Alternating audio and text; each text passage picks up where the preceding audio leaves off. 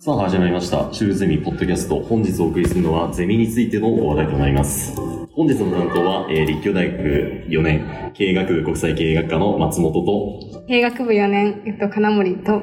経営学部4年石原です。よろしくお願いします。お。願いします。さあ、本日、このプログラム、初回ということで、どんなことをやっていくのかというと、我々、シュールゼミ生の4年生の卒業プロジェクトとして、何か成果物を作るということで、今回は、ポッドキャストを制作する運びになりました。先代の方たちは、ボードゲームなどを作ったりしていたんですが、今回は情勢に合わせてオンラインにも対応できる商品をということで、ポッドキャストの制作に問いかかりました。さあ、本日のテーマということで、ゼミ選びですね。ちょうどこれが放送される頃には10月の頭ということで1年生も新しいゼミを選ぶというところになると思うんですけれども、まず皆さん、第一志望のゼミってどこでしたと私は、えっと、中原ゼミでした。なんか結構あの、ゼミ説明会がすごい、あの、ぐっと心つかまれて、結構面白そうだなっていうので、まあ、内容に惹かれて、最初は中原ゼミがいいなっていうふうに思ってました。中原ゼミは毎回人気だもんね。そうですね。やっぱうまい。説明会の心のつかみ方がうますぎて。倍率2.5倍とかじゃなかった？ああ、そうなんですね。いや、なんか具体的には出てないですけど、とにかくみんな入りたいみたいな空気はありましたね。中原はそう、毎年人気。あとなんだろう、石川とか、新しくなったの立野とかもかなり人気なのになるかな。それで第一志望だったけれども、そうですね、落ちちゃって、もともとシェルズゼミも、あの、面白いなと思ってたんですけど、私の中で結構英語っていうところがハードル高くて、そこ天秤かけた時に、まあ、中原ゼミっていうふうに1回目選んだんですけど、まあ、2回目は、したらまあ、英語ってところは自分で克服しつつ、あの、面白そうだなってところで、もう1回シェルズゼミに出したって感じですね。なるほどね。確かに内容的には結構奇抜なことやってるからね、うんシュールズゼミなかなか面白かった。石原さんどう？えっと、私は普通に第一志望がシュールツゼミだったんだけど、その理由も私は英語の方が理解力があるからあ、その英語のゼミを選びたくて、で、その中でもメディアコミュニケーションの専門っていうこともあって、なんか自分のなんかクリエイティブな面を引き出せるような感じのゼミだったから、なんかもっとクリエイティブに活動できるなと思って、シューゼミを選びました。そうね、いろんなことできるもんね、やっぱり。そう、えーっとね、自分はね、えー松本はデイビスゼミが第一志望だったんです。うん。デイビスゼミっていうと、そう1年のみんなは受けたことあるかもしれないけど、グッドビジネスっていう授業をデイビス先生がやってて、これが必修なんだけど、すごい面白くてね、その高校とかで学んでた勉強とかと全く違うことをやってて、ここがなんか経営学部の面白いところかななんて思ったりして、デイビスゼミに申し込んだんだけど、まあ、しっかり落ちましたね。いや、やっぱり、あの、グッドビジネスのインパクトはめっちゃ強くて、私もすごい、え、こんなに経営学って面白いの？って思ったのは、やっぱりそこの授業でしたね。そうね、やっぱり。いや、ただね、そう、倍率もそんなに高くはなかったんだけど、やっぱ入ってくる人たちのレベルは結構高かった。みんなしっそんなかり。イメージある。そう。で、そこで、また俺も落ちちゃって、で、その後どうしようってなったんだけど、俺も市原さんと一緒で、あの、英語の方がちょっと得意だったから、うんシュールゼミの方入ったら、まあ英語って自分のも活かせるし、その中でなんか自分がやりたいこととかも主体的にできるかなって。何か作るとか、ミュージックビデオとかも好きだったから、なんかそうメディア系の話もいいかなって思って、そちらにしました。というのがね、我々が1年生の頃、3年前ぐらいの時のゼミ選びの感想なんだけど、今になってはね、そう、新しく増えたゼミとか、うんなくなっちゃったゼミとかもあるのかそうだね、いくつかあるね。そうそう。少しね、また今の時代とは違うと思うけど、我々の体験談ということで参考になれれば幸いです。さあ、続いてのお題は、我々シュールゼミの活動内容の紹介ということで、そうだね、金森さん何か印象に残ってる活動とかってある？シュールゼミで。そうですね。あの、基本的にいろんなゼミと同じで論文を読んで先生のレクチャーを受けるみたいなところはもちろんやるんですけど、それに加えてなんか実践的に自分たちで何か制作をするみたいなことが結構印象強いですね。ああ、なんか作ったものとかでさ、何作ったとかってある、そうですね。やっぱ一番最初にゼミ入ってすぐの時に、一個上の先輩と、あの、LINE スタンプを作ったのは結構印象的ですそうそうそう。他には？他はですね、あの、私たちの学年だけで、あの、プロジェクションマッピングを一から作るみたいなところをやりましたね。そう。あれ結構大変だったね。うん。そう。我々結構メディアってことで何か自分たちで作ったり、それをアップロードしたりっていうのが活動が多くて、やっぱり他のゼミではないかなって思ったり、そこをみんなで協力して何か一つのものを作り上げるっていうのは他ではない魅力かなっていうふうにも思います。そう、それでね、実は今回の石原さんは、シュルゼミのゼミ長なので、はいゼミ長から何かその、なんだろう、ゼミの雰囲気というか、みんなどんな感じなのか、みたいなこととか教えてもらっても大丈夫かな。えーっと、基本的に授業は英語で全部行うんだけど、まあもちろん日本語の方が強いゼミ生もいて、で、そういう人は基本的に日本、なんか先生も日本語と英語両方一応わかるから、全然英語喋れないからって言って、あんまり否定的になる必要もないし、結構なんかみんな発言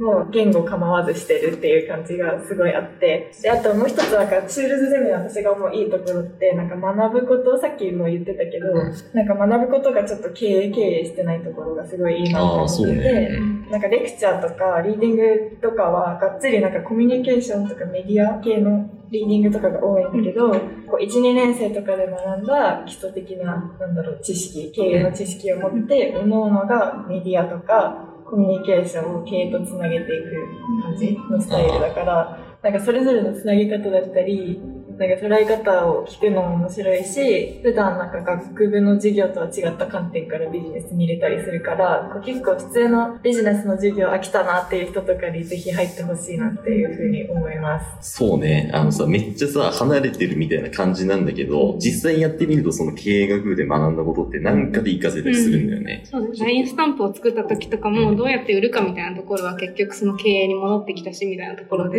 つなげられることはたくさんあった。これはね、結構入ってびっくりしたけど、なかなか楽しい経験だったね。自分の学んだことが活かせるっていう点だと。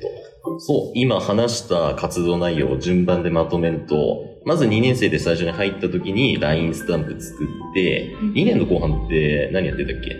？2年の後半は、集中的にレクチャーが始まったんじゃないかな。そうね。最初はプロジェクトだったけど、後半は結構学びというか、論文読んだり、それに答えたりっていうような形のが多かったか。うん。それで3年の春は、ちょうどね、そうコロナが流行った時期だったから、我々が、そう、オンラインでできる課題みたいなのをやってたんだけど、最初にやったのはね、ゲームを作る。うんもしくは、その、なんか、日常にあることをゲーミフィケーションっていうのかな？そそうういうふうに、うん何かゲームのような構造に落とし込んで説明するっていうプレゼン作ったりして、うん。うんそれもなかなかチームで活動してみんなで頑張ったみたいな形だった。で、あと夏休みには、なんかやったんだっけ？夏休みは2年生と3年生と一緒になって、ステッカーを作って、実際にイラストを描いたりして、実物化して、で、その売上金を2割ぐらい寄付したっていう形かな。そうそうそうそうそう実。際に友達とか周りの人に、まあ内容としては結構あの、医療従事者に向けての感謝を示すものとか、あとあの、私たちがコロナが始まってから、ズームを介して授業やってたところをピックアップして、 Zoom University みたいな感じのステッカー、可愛いやつを作ったりして。そうだった、そうだった。そう、それを夏休みでやって、後期はビデオ作ったんだっけ？なんか後輩と一緒に。そねそうそうそう。後輩と一緒にビデオを撮って、それはなんか音声なしでやって、その後に違う音声を3つぐらいつけて、その映像がどういう意味を持つかみたいなのを。サウンドによるなんかその意味合いの違いみたいな。そうそうそうそうそう。一つの映像でうん音を変えて、その音によってどれくらい変わる、変わるかそうそうそう。っていう感じ。今こうやって話してみるとなんか深いことやってたなみたいな感じある。確かに今考えるとね。で、そう、我々の代は3年の最後の課題で、ホワイトペーパーってやつやったんだよね、確か。うんうん覚えてる？覚えてる。結構なんか大変だったなっていう感じはある。そうね、自分でなんか一から課題みたいなの見つけてさ、調べて、形に落とし込むのが結構まあ、労力使ったけど、それは結構個人課題だったから、うんそうね、自分的には結構スラッと進んだかなっていうのはあるね。うんチーム課題が多い中で、個人の課題がしっかりあったから、割と自分で時間設定してできたかな。そうだね。そうそうそう。で、最後これが4年のプロジェクトですよ。うん今ちょうど撮ってるポッドキャスト。これがね、ちょうど6月ぐらいからもう企画を始めて、今撮ってるの9月だけど、これが順々にリリースされていくということで、これが完成すれば無事、シュルゼミ卒業ということで、そうですね。そうですね。無事に12エピソードね、放送されるといいんだけど。っいいよね。ていうのがね、そう、シュルゼミの順応っていうの活動でした。さあ、次は少し話題を変えまして、ワークショップのことについてもお話聞いていきたいと思います。実はね、金森さんがゼミに入りながらワークショップも、えー、履修していたということで、どんなワークショップだったかな、金森さん。ワークショップの専門分野としては、えっと、マーケティングを勉強するみたいなワークショップでした。どれぐらい忙しかった？なんか最初、履修の内容というか。基本的には週1であのレクチャー受けながらその授業内では結構グループワークとかあったりするんですけど、最初はあのその週1回の授業だけって感じでした。ああ、そんなに、なんだ、うんうん授業会で集まったりとかはあんまなかった？で、回を追うごとに、その内容としては、あの、JPX って言って、東京の証券会社。のあのところと一緒に産学連携みたいな形で、あの、ミッションを、まあ、BL みたいな感じで、この若者が ETF を、あの、より買うようになるにはどうすればいいかっていうのをマーケティング戦略として提案するっていうのが、あの、チーム分かれて課題が提示されて、それに向けてワークショップの中での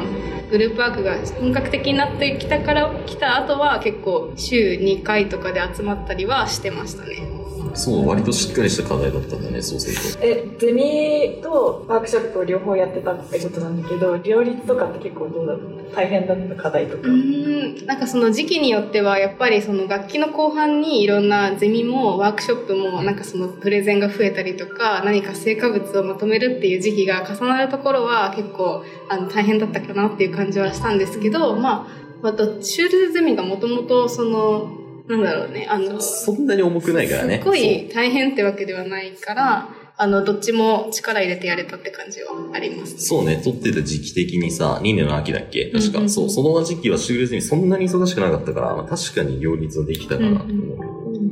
そうね、ワークショップってなんかあんまり、その、普通の生徒は、ゼミ入ってる生徒はあんまり知らないと思うんだけどさ、どういう人が多かった？なんかみんな周りはゼミ入ってないとか、もしくはなんか意外といたうんゼミ入ってる人。やっぱりそういう、こう、そういう人たちが、あの、ゼミの代わりに、ただ大教室でレクチャー受けるっていうよりは、グループワークがしたいみたいな感じで、グループワークの機会を増やしたいみたいな感じで入ってくる感じは多かったけど、結構ゼミ入ってる子もいたり、あとゼミがそんなになんかアクティブじゃない、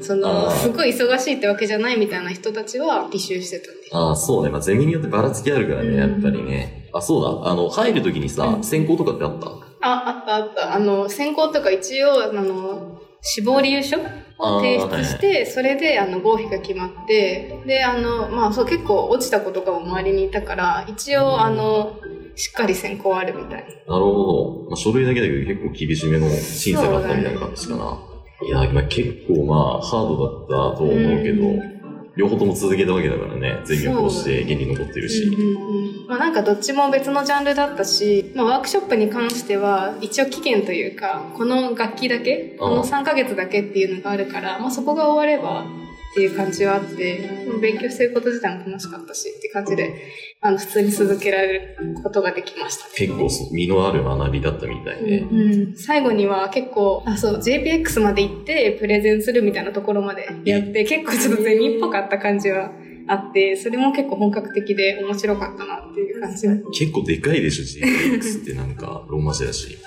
そうですね。でもあれだよね、3年間ずっと同じことやるっていうより、ワークショップでなんかちょこちょこちょこって、好きなことちょっとずつやっていくっていうそうのはそうそう。面白そう。あの、結構そう、興味を持ったらすぐサクッと、あの、申し込んで、それがなんかずっと続くってわけじゃないから、そのが、その時に楽しいことを、楽しいと思う、興味のあることを、あの、その短期間でできるっていう面では結構、ゼミ入ってても全然ワークショップ取る意味あるかなっていう感じはしますね。なるほどね。まあその、ゼミによって、ワークショップの兼ね合いだったり、うんいろいろ考えられるところが、検討してもいいかもしれないね。うんその、ゼミは軽いので、ワークショップも取ってみるみたいな。うん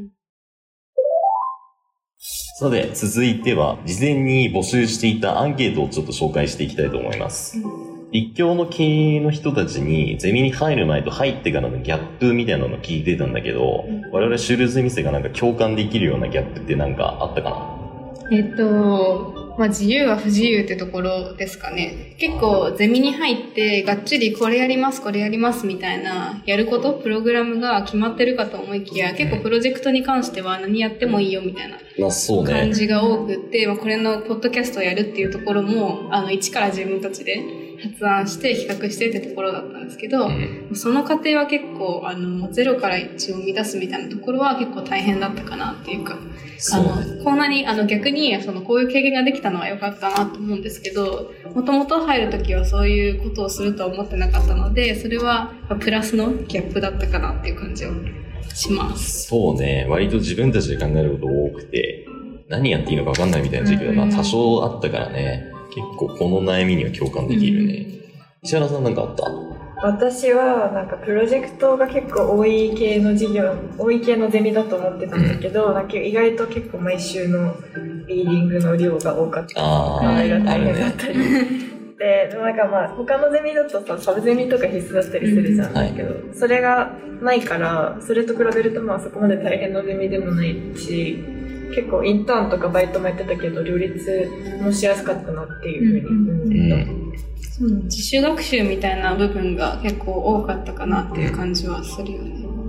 そうね。やっぱりさ、量的にはそんなに多くないかもしれないんだけどさ、英語だからやっぱり、確かに、うん日本語と違ってね。ね、ちょっと一回翻訳のプロセスみたいなの入るからさ、ちょっと内容砕くのには結構時間かかったかもしれないね。わかるわかる。他なんかあったかな？うんなんか他のアンケートからの答えを読んでみると、うん。あ、面白いのあったね。思ったよりブラックじゃなかった。これはまあどこのゼミか、まあ大体まあ差しつく人いるだろうけど、まあ、あと先輩からこういうところは結構大変だよみたいな感じで言われて、まあ、もともと敬遠しちゃうようなうん。ゼミとかもあったりして、でもそこに自ら入ってって、感じて、あんまりブラックじゃなかったなみたいな のあ、そっか。前評判もあんまよろしくなくても、うん入ってみて意外と自分に合うみたいなのもあるからね。結構そうだね、入る前に、あの、先輩から言われる印象が結構全てみたいな感じになっちゃうのは、あの、あんまりね、選ぶときにあんまり良くないかもしれない。そうね。だからやっぱオープンゼミみたいなので、先輩の活動もそうだけど、一緒に何か活動してみて、うんあ、こういう課題なんだなみたいなのを察せると、うん少し情報つかめるかもしれないね。まあ、あと自分があの興味のある分野だったらブラックと思わないみたいな部分もあるから、ブラックがどうなのかってところは自分の興味とかあれ次第かなっていう感じもするよね。そうね。すっげえ頑張ってやってるのが、周りから見たブラックみたいな感じになる場合もあるからね。うん、これ入ってからのギャップってわけじゃないけど、オンラインだと話すのきついっていうのはやっぱ確かにあったね。うんそうだね。コロナになってから私たちは対面でゼミをやったのは1年ぐらいだったよね。2年生いっぱい。2年生いっぱいあ、そうだ。うんうん。だから3年と4年はもうオール。全部オンラインで、ズームでやってました。いや、そう懐かしい。ただ、あれだったよね。オンラインだとさ、割となんだろう、下の学年と絡めたりだとかはあったよね。うちのゼミだと。うん確かに、あの、ブレイクアウトするとね、もう喋るしかないというか、そうね。喋れる環境が整う。そうそうそう。そう。あのね結教室だとさ、あの、時間違ったじゃない？構、うん何年生は3限で、何年生は5限でみたいな時あったけど、我々はなんか4限になんか2学年ぐらい集まって、プロジェクトとかやってたから、うんそのなんだろう、集まりというか、話しやすさみたいなのがちょっとあったけどね。他のゼミはそんな感じなのかな？いや、でもなんか結構あの、一緒にやるプロジェクト、最初は一緒にやらせてもらったけど、その後からの接点が、先輩との接点があんまりないあ方かなっていうゼミじゃん。あ、ちょっと薄まってったね。そう、結構あの、同じ時間に教室とかいても右と左に分かれてるみたいな感じじゃなかった？確かに最初の方はそううだったね。最初ね。だから結構その、ズームとかでう、ん。あの、コミュニケーションが取れるようになったのは結構良かったなって感じは。そうね、結構、割とポジティブに働いたというか、これはラッキーだったね。さあ、他の質問もちょっと見てみる。後輩へのメッセージもそうだ。募集したっちゃ募集したんだよね、あ、確そうか。だね。何かありますか？面白かったのというか。ああ、これはいい言葉だね。その決めることには責任がありますが、その分チャレンジングですと。うんうんうん。これはどこのゼミの共通みたいな感じはあると思うけど、うん自分たちで決めれるっていうのは、まあいいことでもあり、責任感がついて大変かなっていうのとこもあるけど、うんうんうんそこのいいとこ悪いとこを加味してゼミ選べるといいかもしれないね。あとはやっぱりみんなのその自分たちの選んだその興味ある分野に関しての知識が深まったみたいなところが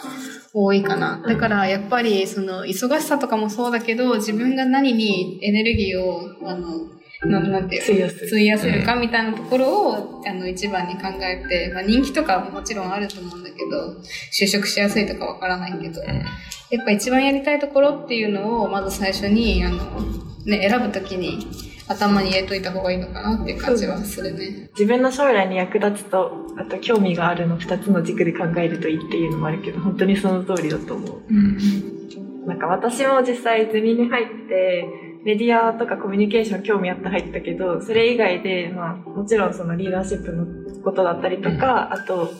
普通にアドビとかも使ったりするから、うんその他のスキルとかも身につけられたからすごい役に立つなって思ったうん。そうね、割と応用が効くからね。これぐらいかな。結構たくさん書いてくれてね、そう、後輩へのアドバイスうん、たくさん来てくれたけど、まとめるとこんな感じです。みんなでね、その自分に合ったところをうまく選べるかなっていうところが、まあ、ポイントかな。といったところで、そろそろお時間が来てしまいました。今回話していたゼミについての話題は以上で、えー終了となります。えー短い時間でしたがお付き合いいただきありがとうございます。ありがとうございます。さあ、今回のようなお話があと11回続くということで、毎週これからも立教大学生の経営学部のリアルな声を届けていきたいかなというふうに思います。さあ、次のトピックはどんな感じでしたっけ石原さん？えっと、来週は大学受験について受験の勉強方法だったりとか、うん。結構いろんな方法で受験して入った子がいっぱいいるのでそのさまざまな勉強法だったり情報収集の仕方だったりアドバイスだったり。そうですね、具体的には、えっと、メインターゲットというか、一番聞いてほしいなっていうのは高校生の人たちですね。これから大学受験をするっていう人たち。あと、あの、大学生の方たちも、あの、共感してもらえると楽しいかなっていう感じは。そうね、こんなことあったな、みたいな思い出話にもなれたら。昔話として